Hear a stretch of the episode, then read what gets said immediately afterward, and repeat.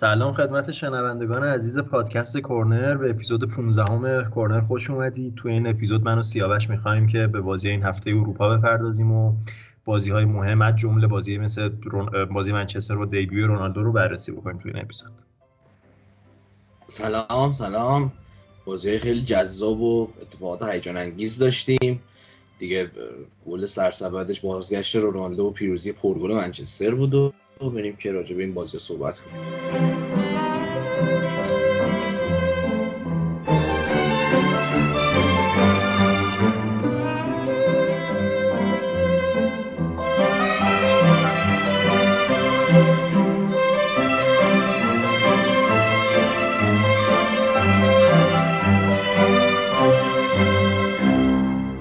آره خب با لیگ انگلیس شروع کنیم و با پیروزی پرگل منچستر و مهمتر از اون واقعا شاید یه دی... شاید تاریخی ترین دیبیو تاریخ فوتبال به نظرم.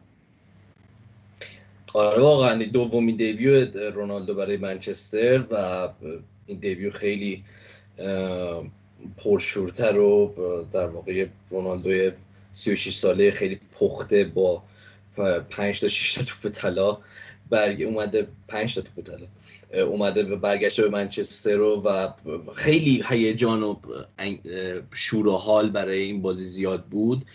خصوصا از طرف طرفدارای منچستر به عنوان اینکه این بازی خب توی اولترافورد قراره که برای اولین بار من رونالدو رو بعد از این همه سال دوباره توی پیراهن منچستر ببینیم و اینکه رونالدو قراره که چه شکلی باشه توی تیم کجا قراره بازی کنه و چه عملکردی قراره خودش به جا بذاره و همه اینها و اصلا شکل بازی تیم با رونالدو چجوری خواهد بود.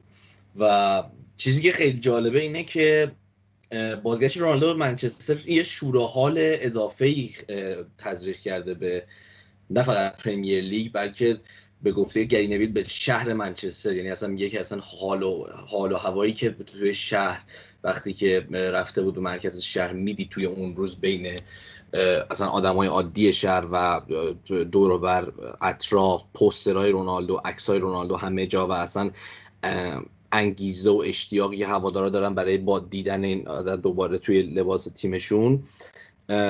خیلی اصلا یه حالا هوای خیلی جدیدی رو به شهر منچستر آورده. نه فقط پرمیر لیگ نه فقط فوتبال انگلیس و خیلی جالبه. یعنی لیگ انگلیس امسال همین جوریش با بازگشت هوادارا و این شورا حالی که بعد از یک سال بعد از این یک سال گذشته دوباره اومده به استادیوم همین جوریش خب خیلی برای ما جذابیتش دو برابر شده نسبت به پارسال. ولی حالا حضور رونالدو توی منچستر این خوشحالی و این اصلا ذوق و شوق دو برابر می‌کنه. و انتظارا خب با پایین نبود از رونالدو توی بازی اولش. یعنی انتظار میرم به حال جلوی نیوکاسل بتونه موفق, باشه و گلزنی بکنه و دو تا دو تا گل هم تونست بزنه. توی روزی که منچستر تونست چهار تا گل بزنه به نیوکاسل و چهار لیگ ببره. چیز جالبی که راجع به رونالدو خب ما صحبت می‌کنیم راجع بهش و اینکه چه چیزی می‌تونه به تیم اضافه کنه. خب جدا از مسائل داخل زمینش که حالا بهش می‌رسیم همون مسائل بیرون زمین بود که می‌گفتیم که رونالدو می‌تونه یه رهبر توی تیم باشه می‌تونه کمک کنه بازیکنهای دیگه برای اینکه انگیزه پیدا کنن برای اینکه پیشرفت بخوان بکنن و به عنوان یه لیدر بهش نگاه بکنن. و شب قبل از بازی منچستر نیوکاسل دقیقا همین اتفاقی که ما راجع به حرف می‌زنیم افتاد. یعنی رونالدو توی هتل شب قبل از بازی برای بازیکنان سخنرانی کرد. و راجع به انگیزه و اشتیاقش راجع به اینکه چه چیزی لازمه برای اینکه این تیم به پیشرفت پیشرفت کنه پله های بالاتری رو طی کنه و بتونه در نهایت تیمی بشه که مدعی بشه برای بردن لیگ برای بردن لیگ قهرمانان و در واقع به اون منچستر سابق که ما می‌شناسیم. راجع به همه اینها صحبت کرد و عملا تاثیر خودش رو توی حس و بازیکنات گذاشته بود از شب قبل و اینو دقیقا توی زمین هم می‌دیدی. و دقیقا این اولین نشانه که ما می‌تونیم ببینیم که رونالدویی که حالا با بازبند کاپیتانی نداره اما می‌تونه عملا به عنوان یک کاپیتان ظاهر بشه و عملا حضورش می‌تونه لحاظ روانی خیلی به تیم کمک بکنه. خیلی خیلی زیاد. حالا راجبه خود بازی که بخوایم صحبت کنیم چند تا نکته وجود داشت راجبه بازی منچستر و من می‌خوام حالا از بررسی گل هایی که منچستر زد و از گلی که خورد به این نکات برسم. چیزی که خب راجع به بازی منچستر نیوکاسل در وهله اول میشه گفت اینه که منچستر در مقابل تیمی داشت بازی می‌کرد. نیوکاسل که اومده بود توی اولترافورد برای اینکه خب سعی کنه گل نخوره فضاهای فضاهای داخل محوطه و کناره ها رو ببنده لو بلاک بازی کنه و سعی کنه که ضد حمله بزنه و خیلی ضد حملات کمی هم تونست موفق موفق بشه که بزنه و در واقع اکثر ضد حملهاشو می‌تونست منچستر پوشش بده. حالا یکی دو تا تو نیمه دوم در واقع موقعیت تبدیل شدن که گل هم تونستن ازش بزنن. و همیشه خب صحبت کردیم راجع اینکه چالش منچستر چالش اصلی منچستر توی لیگ و بیشترین جاهایی که منچستر داره امتیاز از دست میده توی این سالها جایی که مقابل همین تیم ها بازی می‌کنه. در حالی چه خارج از خونه باشه چه داخل خونه. مقابل تیم هایی که عقب بازی می‌کنن و اجازه بازسازی به منچستر نمیدن. و خب این خیلی نشانه خوبیه برای اینکه حالا شاید بشه گفت نیوکاسل لزوما بهترین تیمی نیست که در مقابل منچستر قرار بگیره. بهترین تیمی نیست که بشه محکش زد. برای اینکه خب الان منچستر در مقابل این تیم های سازمان یافته دفاعی چجوری می‌خواد بازی کنه و چجوری می‌تونه موفق باشه. اما به حال نشانه هاش رو میشه پیدا کرد. یعنی روی گل اول خصوصا و گل چهارم منچستر که حالا گل چهارم میشه فاکتور گرفت. اینکه با عملا بازی خب اونجا تموم شده بود. دقیقه 92 و بازی 3 1 همون قبلش بود. الان کار تموم شده بود. اما به هر حال به این دوتا گل که دقت کنیم یه حوصله ای رو از تیم منچستر می‌بینی و یه برنامه ای رو می‌بینی از این سایت تو سایت کردناشون اصطلاحا یعنی بازی رو به عرض بردن به چپ بردن و بعد دوباره به راست بردن و سعی و اینکه سعی کنن که از کنارها بتونن فضاهایی رو ایجاد کنن داخل محوطه. که این می‌تونه چیز خوبی باشه که از من به عنوان هوادار از تیم منچستر ببینی که ببینی که این تیم پنیک نمی‌کنه در مقابل این تیم ها عجله نمی‌کنه و بی خود و بی توپ از دست نمیده. و چیزی که دقیقا تا اواخر نیمه اول دیدی روی گل اول منچستر دقیقا این اتفاق بود که ماتیچ توپ رو اوورد به محوطه به پشت محوطه در واقع به اون منطقه زون 14 که خب می‌دونید چقدر منطقه مهمیه. اونجا با پوگبا با با سانچو پاسکاری کردن بازی رو با عوض کرد به سمت راست و کلین بود. کسی که خیلی می‌تونه اینجور مواقع به کار منچستر بیاد و دقیقا تو بازی هفته قبل هم در مقابل وولوز دیدیم بتونه با حرکات با ارزش با شوت زنی هایی که می‌تونه تو مناطق بسته داشته باشه فرصت ایجاد کنه به منچستر. و همینطور هم شد. تو بازی چند هفته قبلشون جلوی وولوز خب خود گرینوود گل زد. اینجا اما خب rebound ش رو کسی مثل رونالدو گل زد کسی که دقیقا می‌دونیم که اومده برای اینکه اینجور مواقع تو این لحظات حساس و توی این لحظاتی که کسی هیچ مهاجمی شاید نره اونجا و جایگیری کنه و حس نکنه که اون تو ممکن خطرناک باشه رونالدو میره جایگیری می‌کنه و می‌تونه گل بزنه. و چیزی کاری که استادانه رونالدو یک ده هست که داره انجام میده خیلی خوب و توی منچستر هم می‌تونه این رو اضافه کنه. نکته دومی که راجع منچستر می‌تونیم بگیم روی گل دومش در واقع و گل دومی که رونالدو زد کاریه که در واقع خب چیزیه که در واقع می‌دونستیم از منچستر و قدرتیه که میشه گفت حدودا دو ساله که سورشار با این تیم داره.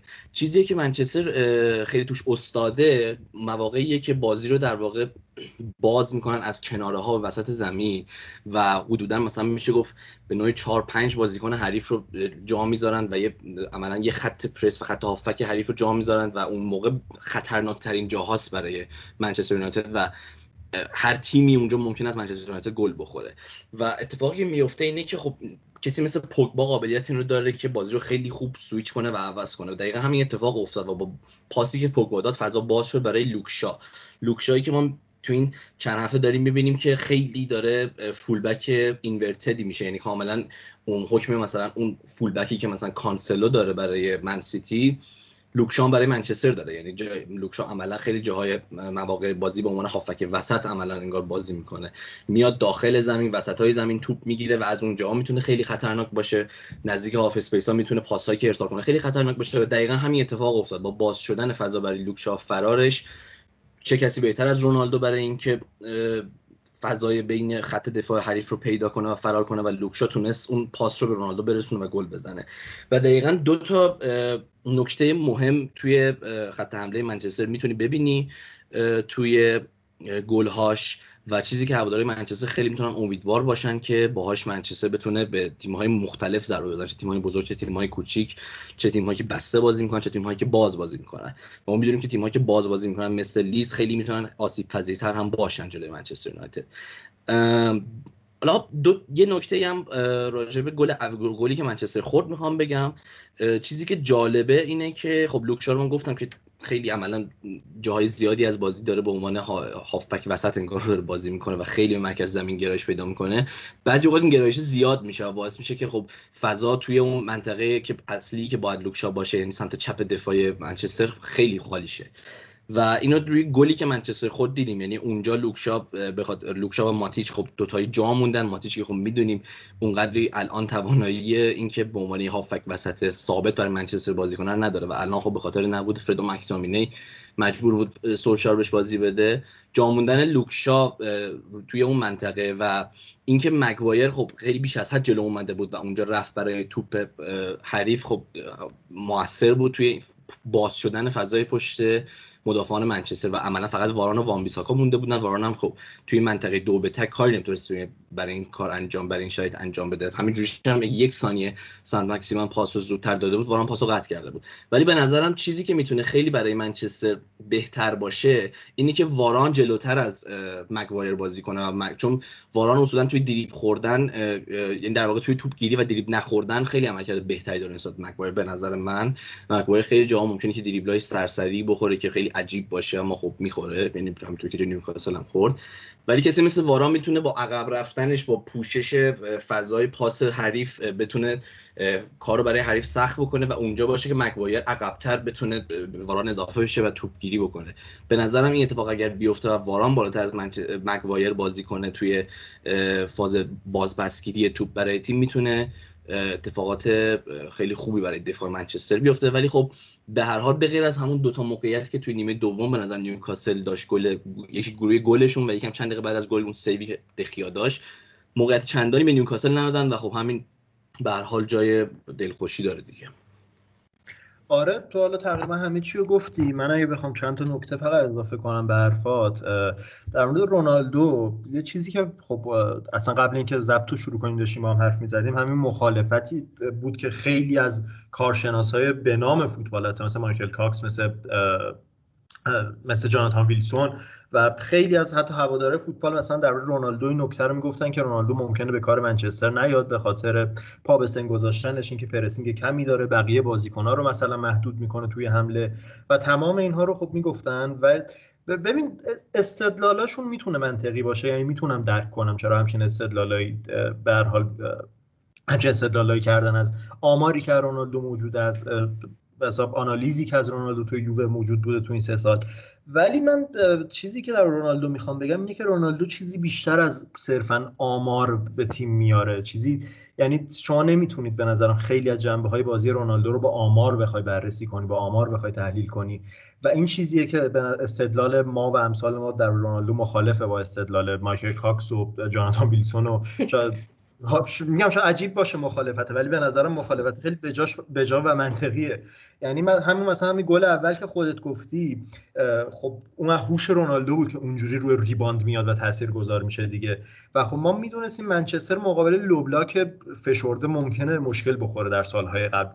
چیزی که تو این بازی از نیوکاسل دیدیم که خیلی low block فشرده ای داشتن. و رونالدو آدمیه که می‌تونه بیاد و این low block رو از بین ببره. می‌تونه بیاد این low block رو بشکونه با همین حرکات کوچیکی که داره با همین جایگیری ها با همین فرارای هوشمندانه و این چیزیه که به تیم میده. و در مورد اون که مثلا می‌گفتن بقیه بازیکن‌ها رو محدود می‌کنه من حتی با این هم مخالفم. نمونهش رو هم تو این بازی مثلا یه صحنه دیدیم که رونالدو با یک رانی که داشتش یک فضای بسیار خوبی واسه سانچو ایجاد کرد تو سمت چپ و خب برونو هم خیلی خوب سانچو رو دید پاس داد به سانچو و رونالدو از این دست فضا سازی ها رو هم همیشه تو بازیش داره. چیزی که رونالدو رو به نظر من نسبت به دوران یووه متمایز می‌کنه. شما اگه آم حالا بحث آمار اگر لحاظ آماری بخوایم کنیم سال به سال داشتش لمس توپ های رونالدو در محوطه جریمه به صورت میانگین همینجورش کمتر می‌شد همینجورش افت می‌کرد.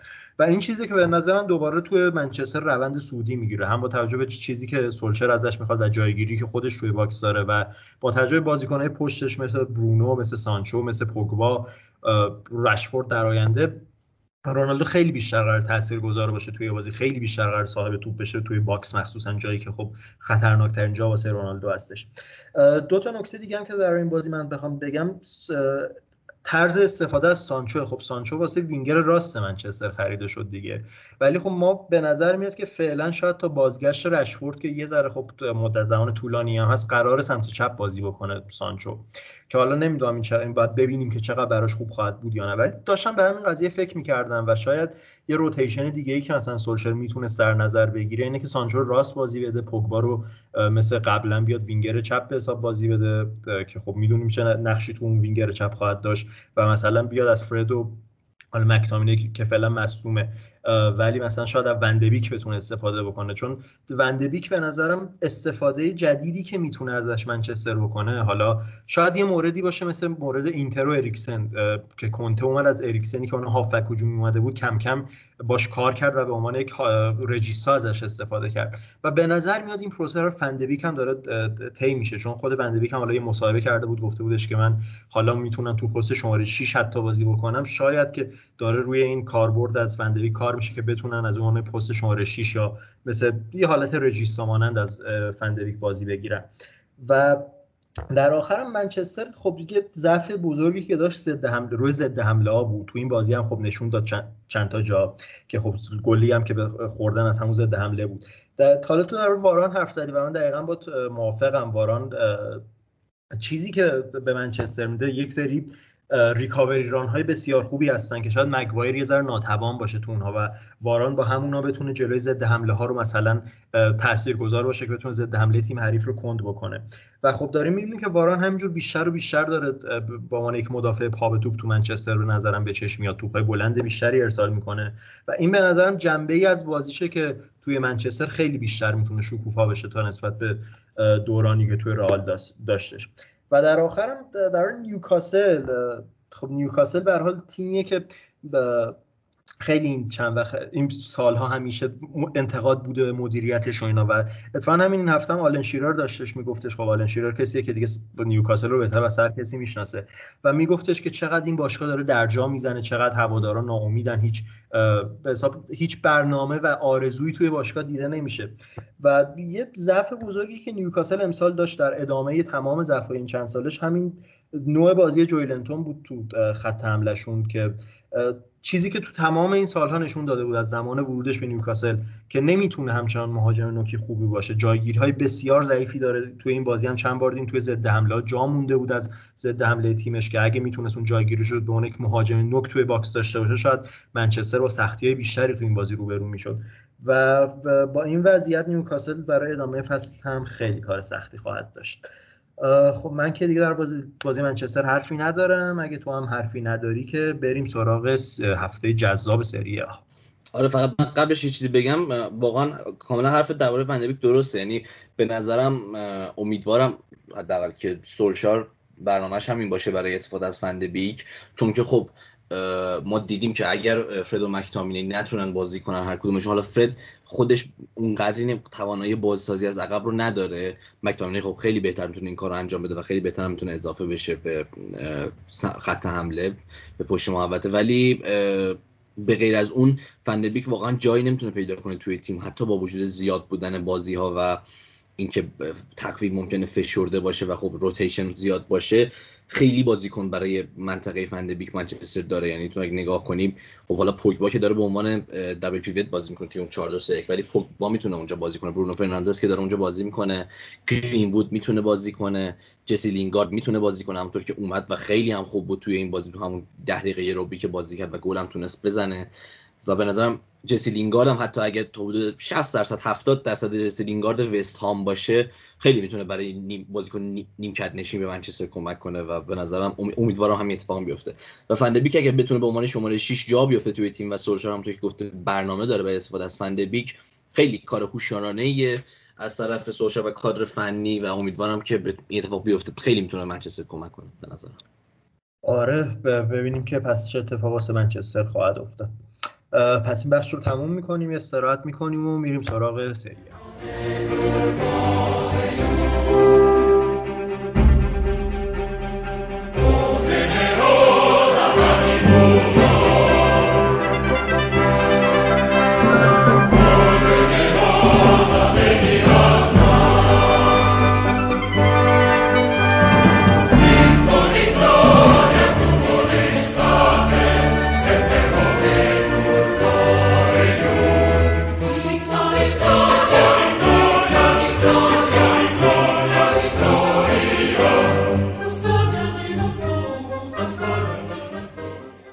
سری سریا و بشه گفت شاید جذابترین و حساسترین بازی این هفته سریا به نظر میلان لاتسیو بود. خب راجع به میلان چند هفته پیش تو حرف زده بودی هفته پیش راجع به لاتسیو خیلی مفصل گفته بودیم توی پادکست. خیلی دوتامون ذوق داشتیم برای اینکه این بازی رو ببینیم و عملکرد جالبی رو از دو تیم ببینیم. خیلی عملکرد خوبی از لاتسیو ندیدیم ولی به نظرم میلان خیلی خوب بود توی این بازی. آره لاتسیو یه ذره ناامیدمون کرد جفتمون رو ولی میلان واقعا عملکرد بی‌نقصی داشت تو این بازی و من برای همینم میلان شروع می‌کنم. اتفاقی تو این بازی افتاد خب میلان کم کم داره یک سری از بازیکن‌ها به ترکیبش اضافه میشه. چه بازیکن‌هایی؟ مثل مثل کسی فرانکسیه که تاثیر بسیار زیادی تو این بازی داشت.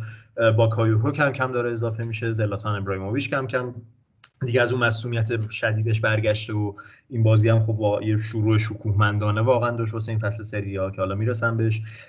فلورنسی که داره دوباره اضافه میشه و این باعث میشه که خب ترکیب میلان هم عمق بیشتری بگیره هم استفان پیولی دستش بازتر باشه و هم می‌بینیم پیشرفت هایی که در بازی میلان کم کم داره اتفاق میفته سوالی که تو این از اول بازی خوب واسه ما به نظرم بود این بودش که خب میلان قراره با ساریبال چی کار بکنه و لاتزیو جلوی بازی سری میلان قرار عمل کرده داشته باشه. که خب ما رسیدیم به جواب همون ببین میلان این بازی فوق العاده بود میلان همینجور بازی بازی داره هماهنگتر میشه تیم شناورتر میشن سریعتر میشن و یک بازی یک فوتبال واقعا هجومی پر از جابجایی های زیاد انتقال های سریع و بسیار زیبا رو با چشم رو بازی می‌کنن. و چند تا بازیکن خب همونجوری که قبلا گفتم تو این بازی این نوع بازی میلان موثرن. که توی این بازی هم علل خصوص خیلی موثر بودن. از جمله ابراهیم دیاز که شاید یکی از کلیدترین بازیکن ها در پیشبرد بازی میلان و در بالا رفتن تیم میلان آروم آروم در طول زمین جلو رفتن توپ در طول زمین به سود میلان باشه که توی این بازی هم مثلا یکی از بین هافبک های میلان بیشترین حمله توپ رو به جلو موفق رو داشت. 5 تا حمله توپ رو به جلو داشت که خب نشون میده که چقدر ابراهیم دیاز تو وسط زمین هی داره مسلط تر میشه هی داره مسلط تر میشه هی داره به کار میلان میاد. رافائل لئو رو داشتیم که این بازی فوق العاده بود. گل اول رو هم خب خودش به ثمر رسوند و چیزی که رافائل لئو ما داریم توی این بازی می‌بینیم خب ما می‌دونیم رافائل لئو درست وینگر بازی می‌کنه اما خیلی تمایل به مرکز زمین داره به داخل محوطه جریمه داره. اون غریزه یک مهاجم نوک و گلزن رو تو بازیش داره همیشه. و چیزی که این فصل ما داریم از لئو می‌بینیم حرکاتیه که از گوشه به مرکز انجام میده. به عنوان یک وینگر و به مرکز اضافه میشه به محوطه جریمه. و اینجوری به کارتیمش میاد و فوق العاده بود تو این بازی. گل اول رو هم دقیقا از همین حرکات به ثمر رسوند. از گوشه به مرکز اضافه شد. کنترل توپ خیلی خوب حمله توپ بسیار خوب پاس عالی و اون گلی که در آخر زد گل فوق العاده بود رافائل خیلی قرار به کار کار میلان بیاد امسال. و گل دومی هم که خب میلان زد با ورود زلاتان ابراهیموویچ به نظر من گل دوم غیر از حالا پاس خوب آنتریش و ابراهیموویچ بیشتر ما این گل رو واقعا به کردیت هوش و اون فوق العاده بودن زلاتان بذاریم حتی تو این سن یعنی آره چون تو شماها اگه مثلا به اون حرکت زلاتان قبل از گل نگاه کنید می‌بینید که چجوری چقدر آروم اول داره فاصلش رو با دفاع به حساب نگه میداره. خودش رو توی نقطه کور دفاع نگه میداره و با یک استارت ناگهانی خودش رو از دفاع جدا می‌کنه اون پاس رو می‌گیره و خود زلاتان بود و دروازه خالی و گل زد و یک شروع میگم واقعا در خور شن زلاتان رو داشتش.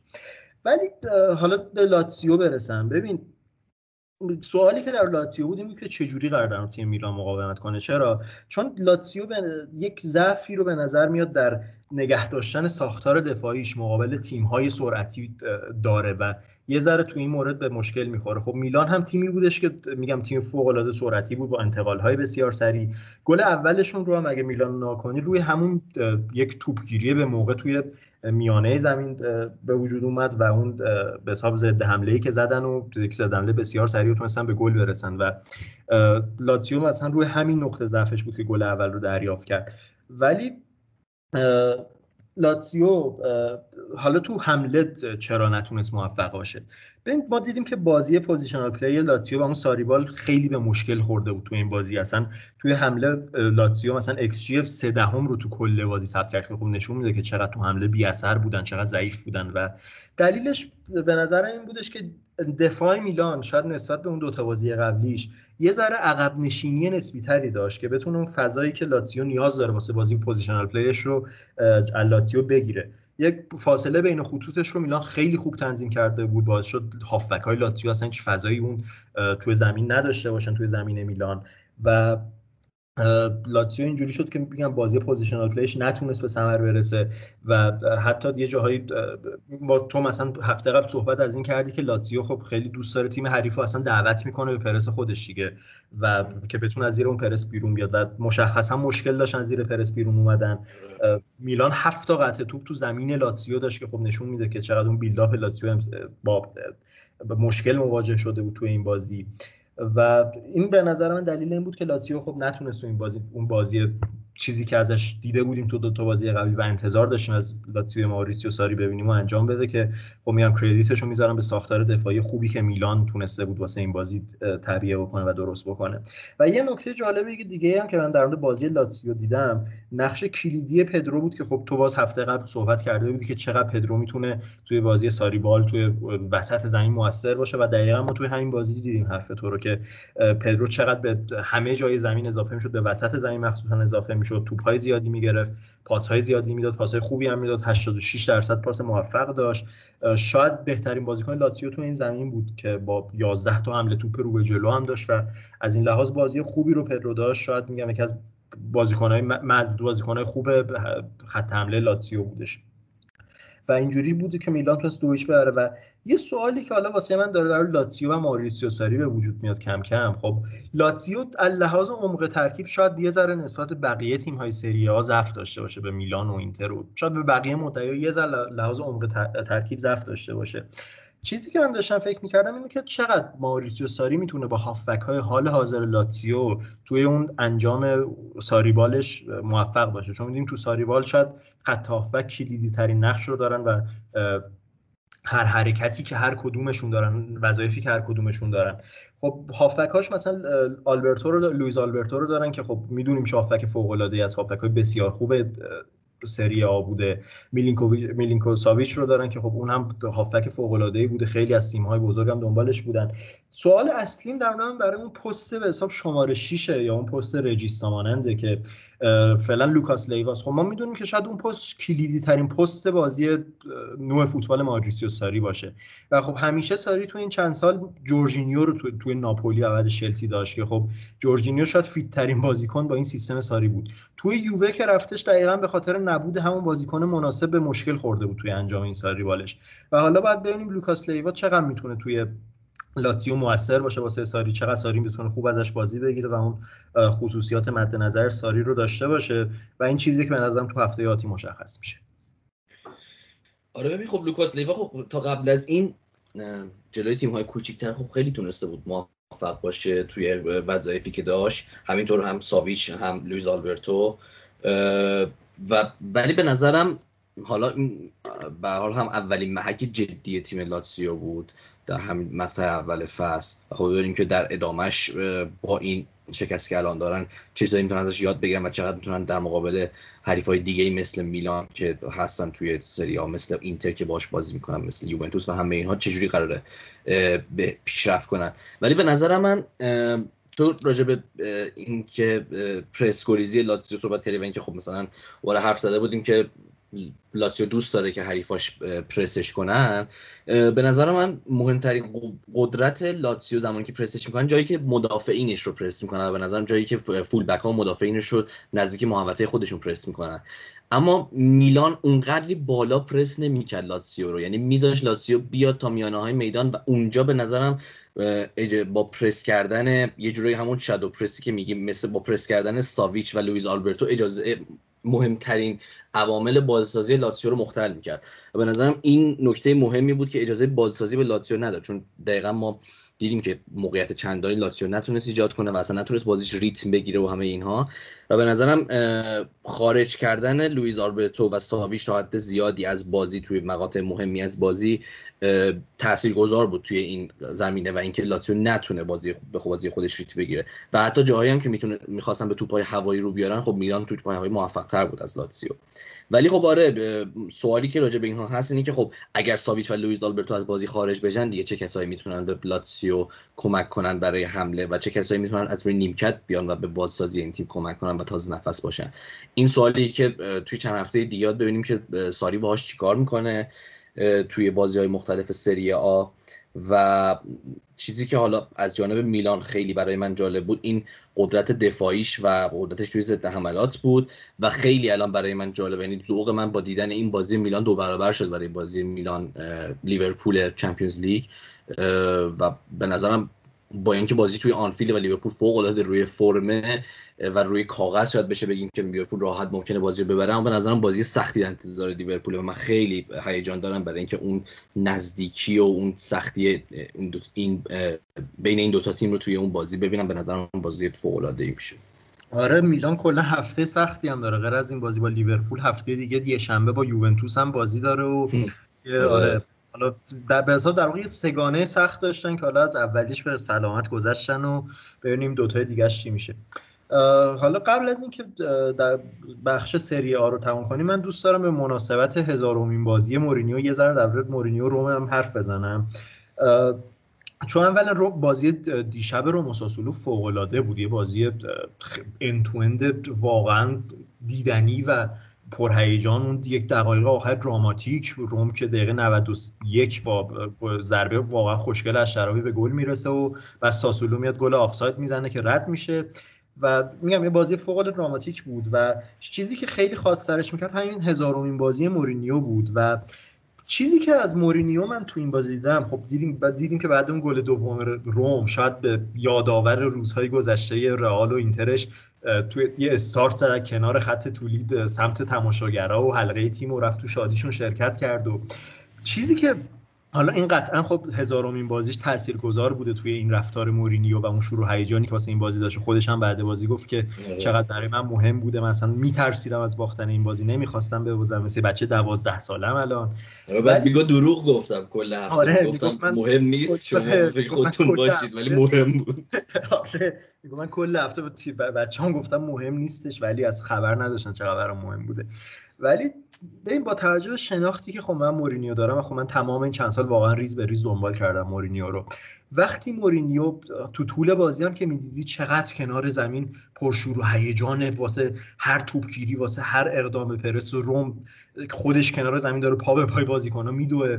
و وقتی مورینیو رو من اینجوری کنار زمین می‌بینم و می‌بینم اینجوری خوشحالی می‌کنه و بازیکناش تو حلقه تیم میاد تو خوشحالی بازیکنات شرکت می‌کنه این به نظر من نشون میده که چقدر مورینیو تو ایتالیا الان داره لذت می‌بره. از یک فضای بدون فشار یک فضایی که میگم مهمترین چیزش اینه که نیاز نداره خودش رو به کسی ثابت کنه تو ایتالیا الان. نیاز نداره به رسانه ها چیزی ثابت کنه به بازیکن ها چیزی ثابت کنه به هوادارا چیزی ثابت کنه. و این چیزی بود که تو انگلیس حس می‌شد که مورینیو باید چیزی ثابت کنه ولی تو ایتالیا این نیست. و به نظرم این نشون میده که چقدر مورینیو داره لذت می‌بره از الان از کارش تو روم. چقدر به نظرم می‌تونه کار خوبی هم بکنه. و این مورینیویی که من دلم تنگ شده بود واسه دیدنش و کار خوبی هم داره با روم می‌کنه. الان صدرنشین سری ها هستن شروع فوق العاده ای داشتن و به نظرم روم مدعی جدی تاپ فور با مورینیو هستش و روم با مورینیو حداقل فعلا به نظر میاد که آینده روشنی داشته باشه. آره خب اصولا خب دو تا نکته هست به این. خب اصولا مورینیو توی تیم های مختلف شروع های خوبی داشته. چه توی زمانی که حالا تو اینتر که خب کامل خوب بود توی رئال مادرید توی اون فصل اولی که حالا چندان موفق نبودن فقط به جام حذفی رسیدن اما خب اول فصل خیلی شروع خوبی داشتن. و با منچستر هم همینطور با تاتنهام هم همینطور. یعنی چند تا بازی اول خیلی خوب بود. ولی نکته که راجبش هست اینه که خب این در طولانی مدت چقدر می‌تونه پایدار بمونه و توی مواقع سختیه که تیم باش رو به رو میشه با بازی های سخت با هفته های سخت و, و هایی که ممکن داشته باشه.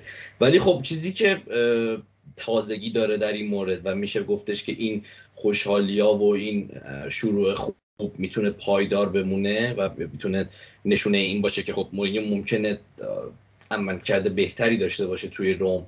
تا مثلا اون تجربه تاتنهام و منچستر یونایتد به نظرم چیزی همون بازگشتش به سری آه و نظرم همون موندن طولانی مدتش توی پرمیر لیگ خب از 2014 تا 2020 حدود 7 سال توی سه تا تیم مختلف پرمیر لیگ بود و یه مقداری اصلا اون فضا و همه اینا یه جورایی انگار براش شاید خسته کننده شده بود و یا رسانه هم شاید ازش خسته شده بودن و همه اینا.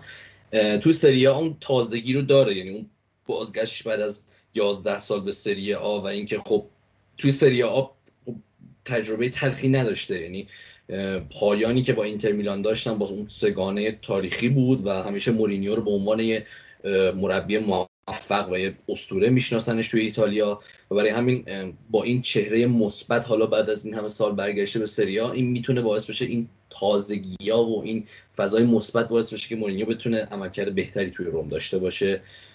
تا میگم تا تیمای قبلیش. آره، حالا اولین تست جدیش هم دو هفته دیگه است تقریبا که اون بازی حساس و دربی رومولاتسیو رو قرار داشته باشیم اون به به عجب بازیوش عجب بازیوش خب در سری ها مگه حرفی نداری که دیگه بریم سراغ بخش بعدی؟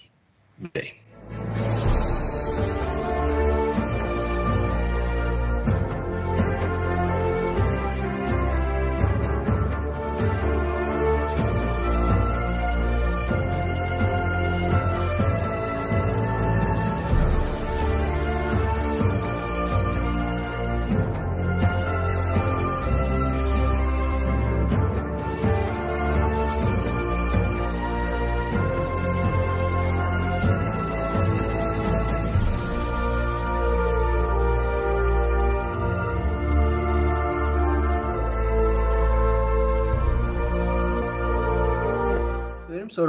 سوم و بخش بوندسلیگا و امسال این هفته هم که یه بازی خیلی جذاب تو بوندسلیگا داشتیم. غیر از اون بازی دورتموند لورکوزن که بازی عجیب غریبی هم بود دورتموند 4 3 برد یه بازی بایرن لایپزیگ رو داشتیم که یه ذره یه طرفه شد بازی. چی شد تو بازی سیاوش؟ ببین خب ما راجع به لایپزیگ نکات مثبتش هفته پیش حرف زدیم و اینکه لایپزیگ می‌تونه تیمی باشه که با وجود اینکه از این سه بازی تا قبل از این سه بازی که داشت دو تا باخت داشت نکات مثبتی برداشت کنه جسی مارچ و بتونه که روی اونها کار کنه. و لایپزیگ تیمیه که با وجود شاید بگیم قد جدایی هایی که توی این فصل داشت یه قدم به عقب رفته اما باز هم تیمیه که جذابه شاید هنوز تنها تیمی باشه که بتونه یه مقدار چالش ایجاد کنه برای بایرن توی بردن بوندسلیگا. نه اینکه اتفاق میفته ولی اگر قرار باشه بیفته شاید لایپزیگ باشه که بتونه این کار بکنه. ولی خب ناامید کننده بود لایپزیگ توی بازی با بایر مونیخ و به نظرم توی نیمه اول حالا شاید اونقدر نه ولی توی نیمه دوم به طور کلی این تیم نظمش رو در مقابل بازی بایرن از دست داد. و حالا من می‌خوام به این نگاه کنم که چه عواملی باعث شد که لایپزیگ اینقدر ضعیف ظاهر شه جلوی بایر مونیخ و اینقدر فاصله فاصله داشته باشه نتیجهش از بایر مونیخ 4 1 باختن به بایرن چیزیه که به حال برای تیم مثل لایپزیگ هم می‌تونه سنگین باشه. نکته که داشت این بود که خب لایپزیگ با دو تا تیم با همون سیستم 4 2 3 که همیشگیشون اومدن به بازی و خب لایپزیگ دنی اولمون هم توی ترکیبش داشت فورسبرگ روی نیمکت بود آندره سیلوا به عنوان مهاجم نوک انکونکو و سوبوسلای به عنوان وینگرها کمپ به عنوان کمپ و لایمر به عنوان double pivot هافبک خط هافبک و به نظرم مهمترین عامل این که لایپزیگ اصلا نتونست بازیش نظم بده و به برنامه های هجومیش برسه, پرسی بود که از جانب بایرن انجام می‌شد و خیلی این پرس کارساز بود. و این پرس باعث می‌شد که لایپزیگ توی خط هافبک اشتباهات زیادی داشته باشه و از طرف بازیکنهای میانیش توپ های خیلی بی, خودی و الکی رو از دست بده. این توپا که خیلی راحت می‌تونستن نگه دارن و بتونن حفظش کنن از دست می‌دادن و توی خطرناکترین مواقع توی خطرناکترین لحظات توپ می‌داد تقدیم بایرن می‌کردن به گورتسکا به کیمیش و از اون طریق بایرن می‌تونست با بازپسگیری توپش بازسازی کنه و هجوم بیاره به دروازه لایپزیگ. و خیلی از این طریق هم موقعیت ایجاد کردن. و خب گلی که گل اولی که لایپزیگ خورد روی اون نقطه پنالتی لواندوفسکی خب حالا می‌تونیم بگیم اون پنالتی سختگیرانه بود اما به هر حال با این خطراتش مشخص بود و مشخص بود که به هر حال هر موقعی به گل می‌رسه توی این بازی با این عملکردی که خط هافبک لایپزیگ داره توی بازی سازی و این پرس بایر مونیخ برای هر تیم می‌تونه خطرناک باشه یعنی برای هر تیم که بخواد از عقب بازی سازی بکنه و بیاد جلو این پرس خیلی می‌تونه خطرناک باشه برای بارسلونا. قطعا دردسر ساز این پرس سه شنبه شب توی Champions League. و چیزی که در مورد خط دفاع لایپزیگ میشه گفت اینه که خب سبک جسی مارش ما گفتیم که تا حدودی شبیه به همون سبک ناگلزمن یعنی عملا لحاظ سبک شاید اونقدر متفاوت نشده لایپزیگ. شاید بشه گفت حالا بازی سازیشون از کناره ها بیشتر ناگلزمن بیشتر متمایل بود که بازی سازی از وسط زمین انجام بشه. ولی خب جسی مارش بیشتر به کناره ها بیشتر گرایش داره و یه مقدار شاید بشه گفت خط دفاعیشون هم بالاتر از زمان ناگلزمنه. ولی خب همین با یه عامل مهمی بود که توی نیمه دوم هم بایر مونیخ با توپ هایی که می‌تونست بگیره از لایپزیگ کاملا نظم دفاعی این تیم رو به هم بریزه و جا موندن دفاع باعث می‌شد که یه جاهایی از بازی واقعا تو حس کنی که یه تیم آماتور جلوی داره جلوی بایر مونیخ دفاع می‌کنه چون خیلی فضا می‌دادن به بایر به بازیکن‌های بایر مونیخ و توی نیمه دوم ورود جمال موسیالا به بازی و تأثیری که این بازیکن جوان توی بایرن داره خیلی چیز جالبیه. به خاطر اینکه بازیکن جوون بازیکن جوونیه و ناگرزمن همین اول فصل خیلی زود بهش اعتماد کرده و حتی فی... فیکس هم بازی کرده توی این فصل برای بایر مونیخ تا الان. و واقعا حضورش توی بازی تاثیر می‌ذاره. یعنی به عنوان بازیکن جوان چیزی نیست که ما بگیم خب مثلا ستاره که حالا الان داره میدرخشه. نه بازیکن خیلی باهوشیه و بازیکنی که به شدت تکنیکیه. وقتی که توپ می‌گیره تنها فکر ذکرش جلو بردن توپ و حمله توپ به جلو و یورش بردن به دروازه حریفه. و مدل بازیش خیلی میشه گفت شبیه فرانک ریبریه. یعنی اون مدل دریبلینگ توپ چسبیده به پاش توپ روی زمین و پا به توپ های سریع که می‌تونه انجام بده. و اتفاقی که افتاد توی نیمه دوم با ورود جمال موسیالا جمال موسیالا خیلی بیشتر متمایل داشت به داخل و محوطه جریمه لایپزیگ و لواندوفسکی توی جاهای زیادی از بازی به بیرون متمایل می‌شد و میومد و خارج از محوطه توپو می‌گرفت نزدیک flank ها و همین باعث می‌شد که دفاع یه مقدار متمایل بشن به کناره ها و فضای محوطه بیش از حد باز بشه برای کسی مثل موسیالا و بازیکن هوشیاری. و از همین طریق لواندوفسکی تونست دیویس رو آزاد کنه دیویس تو برای موسیالا ارسال کنه و موسیالا گل بزنه و مثلا گل دوم بایرن مونیخ به همین شکل زده شد. و نکته دیگه که میشه گفت راجع به خط حمله بایرن و شکلی که تونستن به دفاع لایپزیگ ضربه بزنن خب برگشتن لروی سانه به فرم ایدئال خودشه و همینطور برگشتنش به نقطه‌ای که خیلی دوست داره بازی سمت چپ بازی. یعنی کاملا به عنوان یه وینگر کلاسیک چپ پا دوست داره سمت چپ بازی کنه. وینگرایی که خب توی یک دهه اخیر ما می‌دونیم خیلی از وینگرهای مدرن فوتبال دوست دارن که سمت مخالف پای تخصصیشون بازی کنه یعنی اگر چپ پای دوست داره سمت راست بازی کنه مثلا مثل کسی مثل روبن که بتونه از اونجا با حرکات عرضیش فرصت ایجاد کنه. ولی لروی سانه اصلا سمت راست راحت نیست. یعنی این خیلی جالبه که لروی سانه کاملا مثل وینگر کلاسیک مثل رایان گیگز دوست داره فرارهای طولی انجام بده دوست داره فضایی که پشت دفاع حریف پیدا کنه به طور مستقیم فرار کنه و از اونجا ضربه بزنه و هیچ ترسی از فضاهای بسته و تنگ نداره. و اینو دقیقا توی بازی با بازی بایرن مونیخ لایپزیگ دیدیم که لروی سانه از اونجا چقدر می‌تونه خطرناک باشه و چقدر می‌تونه فرصت ساز باشه برای بایرن مونیخ و خیلی موقعیت حتی لروی سانه خراب کرد لواندوفسکی خراب کرد. به نظرم اگر یه مقدار حوصله بیشتری به تمام کنندگی داشت تیم بایرن مونیخ شاید حتی نتیجه خیلی سنگین تر از این هم می‌شد. می‌تونستن گل های بیشتری هم به لایپزیگ بزنن. و لایپزیگ خب یه مقدار بدشانس هم بود. یعنی جایی که بازی دو هیچ بود یه فرصت ایجاد کرد از طریق آندره سیلوا که آفساید گرفته شد که خب می‌شد گفت سختگیرانه است. ولی گلی که زد خیلی فوق العاده بود منتها این گل روی بازی سازی یا حرکات تاکتیکی این تیم نبود. یعنی عملا به عنوان شوت خیلی قدرتمند و خیلی در واقع خلاقیت فردی به ثمر رسید. و غیر از این به عنوان یک تیم لایپزیگ نتونست ضربه جدی به بایرن مونیخ وارد کنه. با وجود اینکه بایرن مونیخ تیمی که لحاظ دفاعی اونقدر مستحکمی نیست و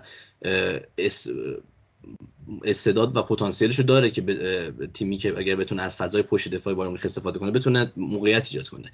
لایپزیگ اصلا نتونست این کار رو انجام بده و این یه مقدار می‌تونه نگران کننده باشه برای جسی مارچ و بایرن مونیخ هم که همینجوری خب مهمترین رقیب لیگش رو با این فاصله تونست ببره و به نظرم امسال هم کسی نمی‌تونه بایر مونیخ رو بگیره و حتی شاید از پارسال فاصله بیشتری نسبت به رقبا داشته باشه. آره به نظر می داره دیگه همونجور که گفتی بایرن هم با نایزمن دوباره داره دیگه خودش رو پیدا می‌کنه و منم دقیقا با موافقم فکر نکنم کسی بتونه دوباره امسال هم تو بوندسلیگا بتونه بایرن اونجوری که باید به چالش بکشه. و دیگه ببینیم که از سر هفته آتی چی میشه تو بوندسلیگا. پس دیگه اگر حرف در بوندسلیگا نداری بریم سراغ بخش آخر پادکست و لالیگا.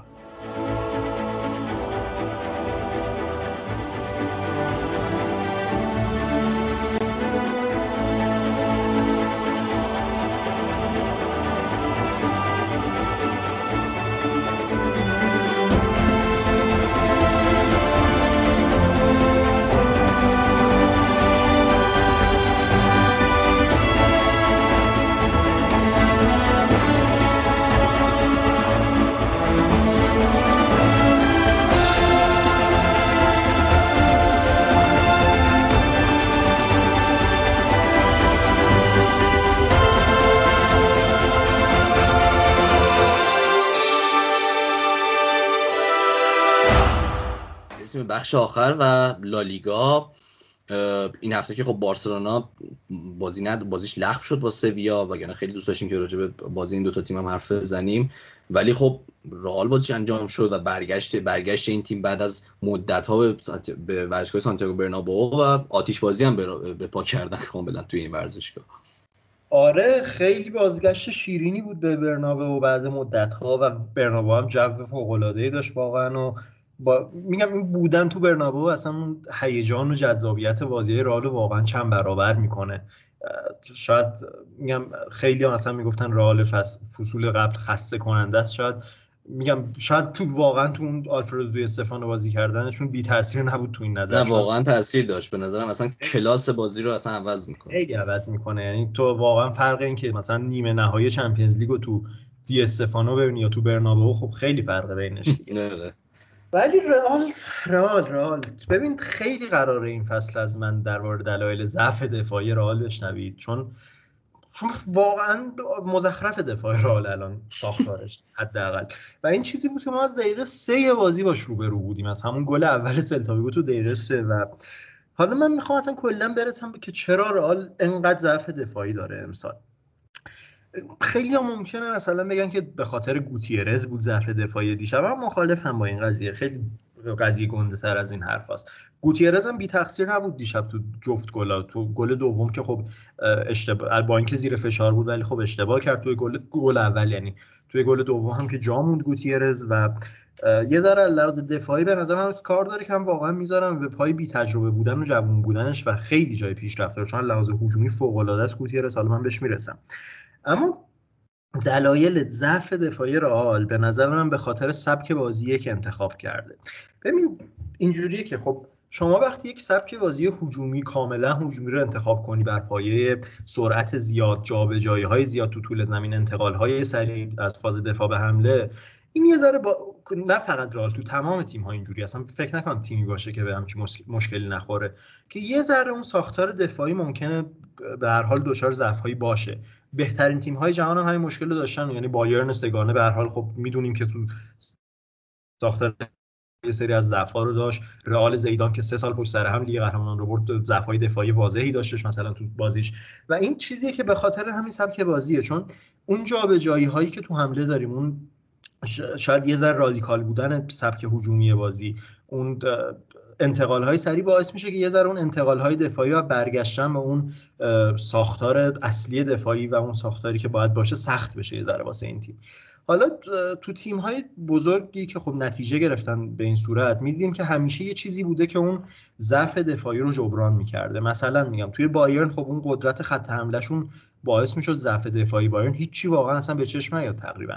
یا توی رئال زیدان وجود راموس و واران به عنوان دو تا دفاعی شاید بهترین زوج دفاعی مثلا جهان تو اون زمان باعث می‌شد که واقعا اون ضعفای دفاعی اصلا به چشم نیاد توی رئال زیدان. و خب خط حمله و قدرتش میومد جبران می‌کرد. ولی رئال حال حاضر مشکلی که داره هیچ چیزی نداره که بتونه این ضعف‌های دفاعی رو جبران بکنه.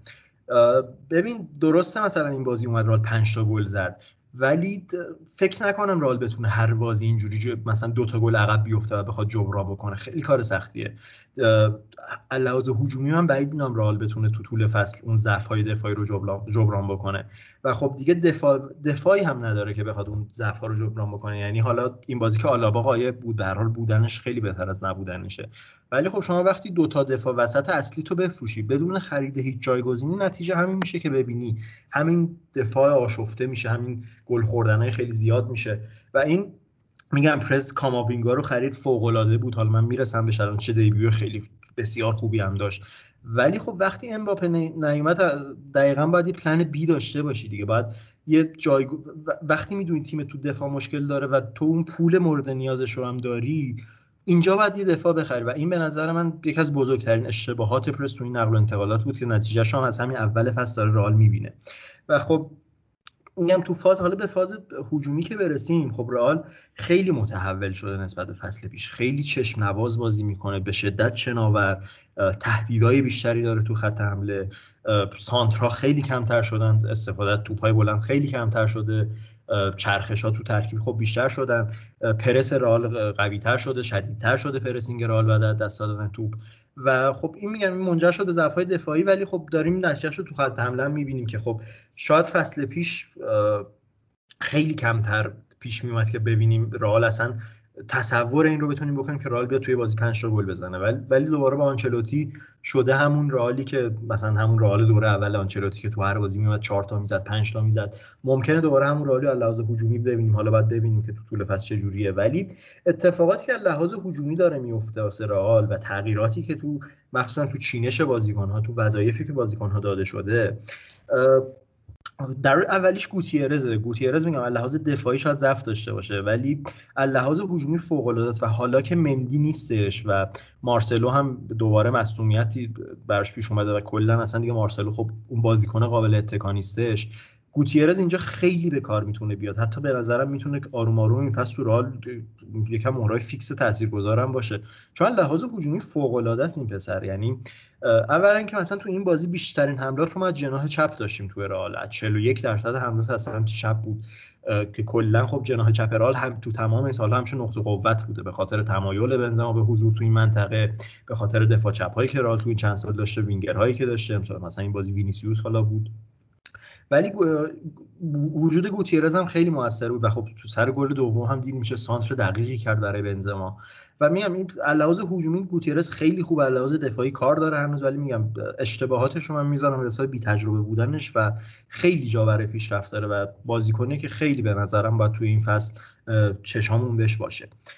مورد بعدی که تو فاز هجومی خیلی امسال داره به کار رئال میاد وینیسیوس من بعد این بازی واقعا قانع شدم که وینیسیوس با آنچلوتی ممکنه اون قدم بعدی رو داره برمیداره تو career ش و داره تغییراتی رو تو با به حساب توانایی هاش می‌بینیم پیشرفت هایی رو تو بازیش می‌بینیم که ازش می‌تونه یک بازیکن شاید بازیکنی که داره تو رئال مادرید بازی می‌کنه بسازه از وینیسیوس. اون بازیکنی که میتو... پتانسیل تبدیل شدن بهش رو داره رو بسازه. خب داریم می‌بینیم چقدر touch های آخرش بهتر شده تموم کنندگیش بهتر شده time بندی فراراش و خود فراراش بهتر شده. به نظر میاد اون شعور بازیش داره پیشرفت می‌کنه زیر نظر آنچلوتی و آره جدا و این خیلی میگم این خیلی می‌تونه به کار رئال بیاد. مخصوصا که گرت بیل مصدومیت شدیدی پیدا کرده دوباره طبق معمول. به رئال برگشت اون روند مصدومیت شروع شد نایه هم استرینگ مصوم شده یه حدود فکر کنم یه ماهی حداقل نباشه کم کم. و حالا که وینیسیوس جایگاه اصلیش هم تو ترکیب داره احتمالا در کنار ادن هازارد تو خط حمله خیلی به کار رئال خواهد اومد. ادن هازارد رو تو سمت راست ما این بازی دیدیم که خب متمایل به وسط می‌شد خیلی. ما می‌دونیم که پست تخصصی هازارد تو سمت چپه اما هازارد تو سمت راست هم می‌تونه خوب باشه. این هازارد بازیکنیه که تو دو سمت زمین به حال خوبه. چیزی که تو سمت راست به نظر من می‌تونه برای هازارد خوب باشه خب ما می‌دونیم که سمت چپ رئال یه ذره شلوغه یعنی اوورلود های رئال تو سمت چپ انجام می‌گیره. دقیقا به خاطر همون وجود وینیسیوس گوتیرز مثلا و اضافه شدن بنزما که مهمترین عاملشه به سمت چپ باعث میشه که سمت راست رئال لحاظ نفری یه ذره خلوتتر باشه. و این خب همونقدر که باعث میشه سمت راست رال خلوتتر باشه دفاع تیم مقابل هم تمرکز کمتری رو سمت راست داره. و وجود هازارد تو سمت راست به نظرم باعث میشه که بتونه از این خلوت بودن استفاده کنه یک در مقابل یک های بیشتری گیرش بیاد که خب می‌دونیم هازارد حداقل چند سال پیش شاید یک از بهترین بازیکن ها تو همین یک در مقابل یک ها بود. و با برداشت شاید هازارد بتونه حالا که داره اون فرم اصلی برمیگرده بتونه تو سمت راست اون یه ذره به حساب از اون خلوت بودن سمت راست یا به حساب ایزوله بودن با مدافع مقابلشون یک در مقابل یک که قرار می‌گیره استفاده بکنه و بتونه خیلی بیشتر به کار رئال بیاد. مودریچ هم که فوق العاده بود تو این بازی. حالا اصلا این مستر کلاس دیگه ما دیدیم از مودریچ تو این بازی. ولی هافبک دیگه که من می‌خوام درش تو این بازی صحبت کنم کاماوینگاس. کاماوینگا دیبیوش رو داشت و فوق العاده بود تو این بازی. حدود 25 دقیقه بازی کرد. توی همین 25 دقیقه مثلا 28 تا پاس داد که مثلا بیشتر از کل تعداد پاسایی بود که ادن هازارد داد. ولی چیزی که بیشتر از همه تحت تاثیر قرار داد این همه کاره بودن کاماوینگاس box to box بودنش من که تو تمام زمین یعنی فرق ببخشید فرق نداره سمت راست باشه سمت چپ زمین باشه. تو تمام زمین تاثیرگذاریش رو می‌بینیم heat map ش رو که ببینیم تو همین 25 دقیقه تو می‌بینیم که تو تمام زمین کار کرده. هم عقب زمین سمت چپ سمت راست. و خب سر گل چهارم رئال هم اگه اشتباه نکنم دیدیم که چقدر خوب خودش رو جدا کرد و از اون ریباند استفاده کرد و کاماوینگا 16 سالشه 17 سالشه ولی خیلی قراره کاربرد بیشتر تو ترکیب رالین فست داشته باشه. خیلی قرار بازیکن مهمی باشه.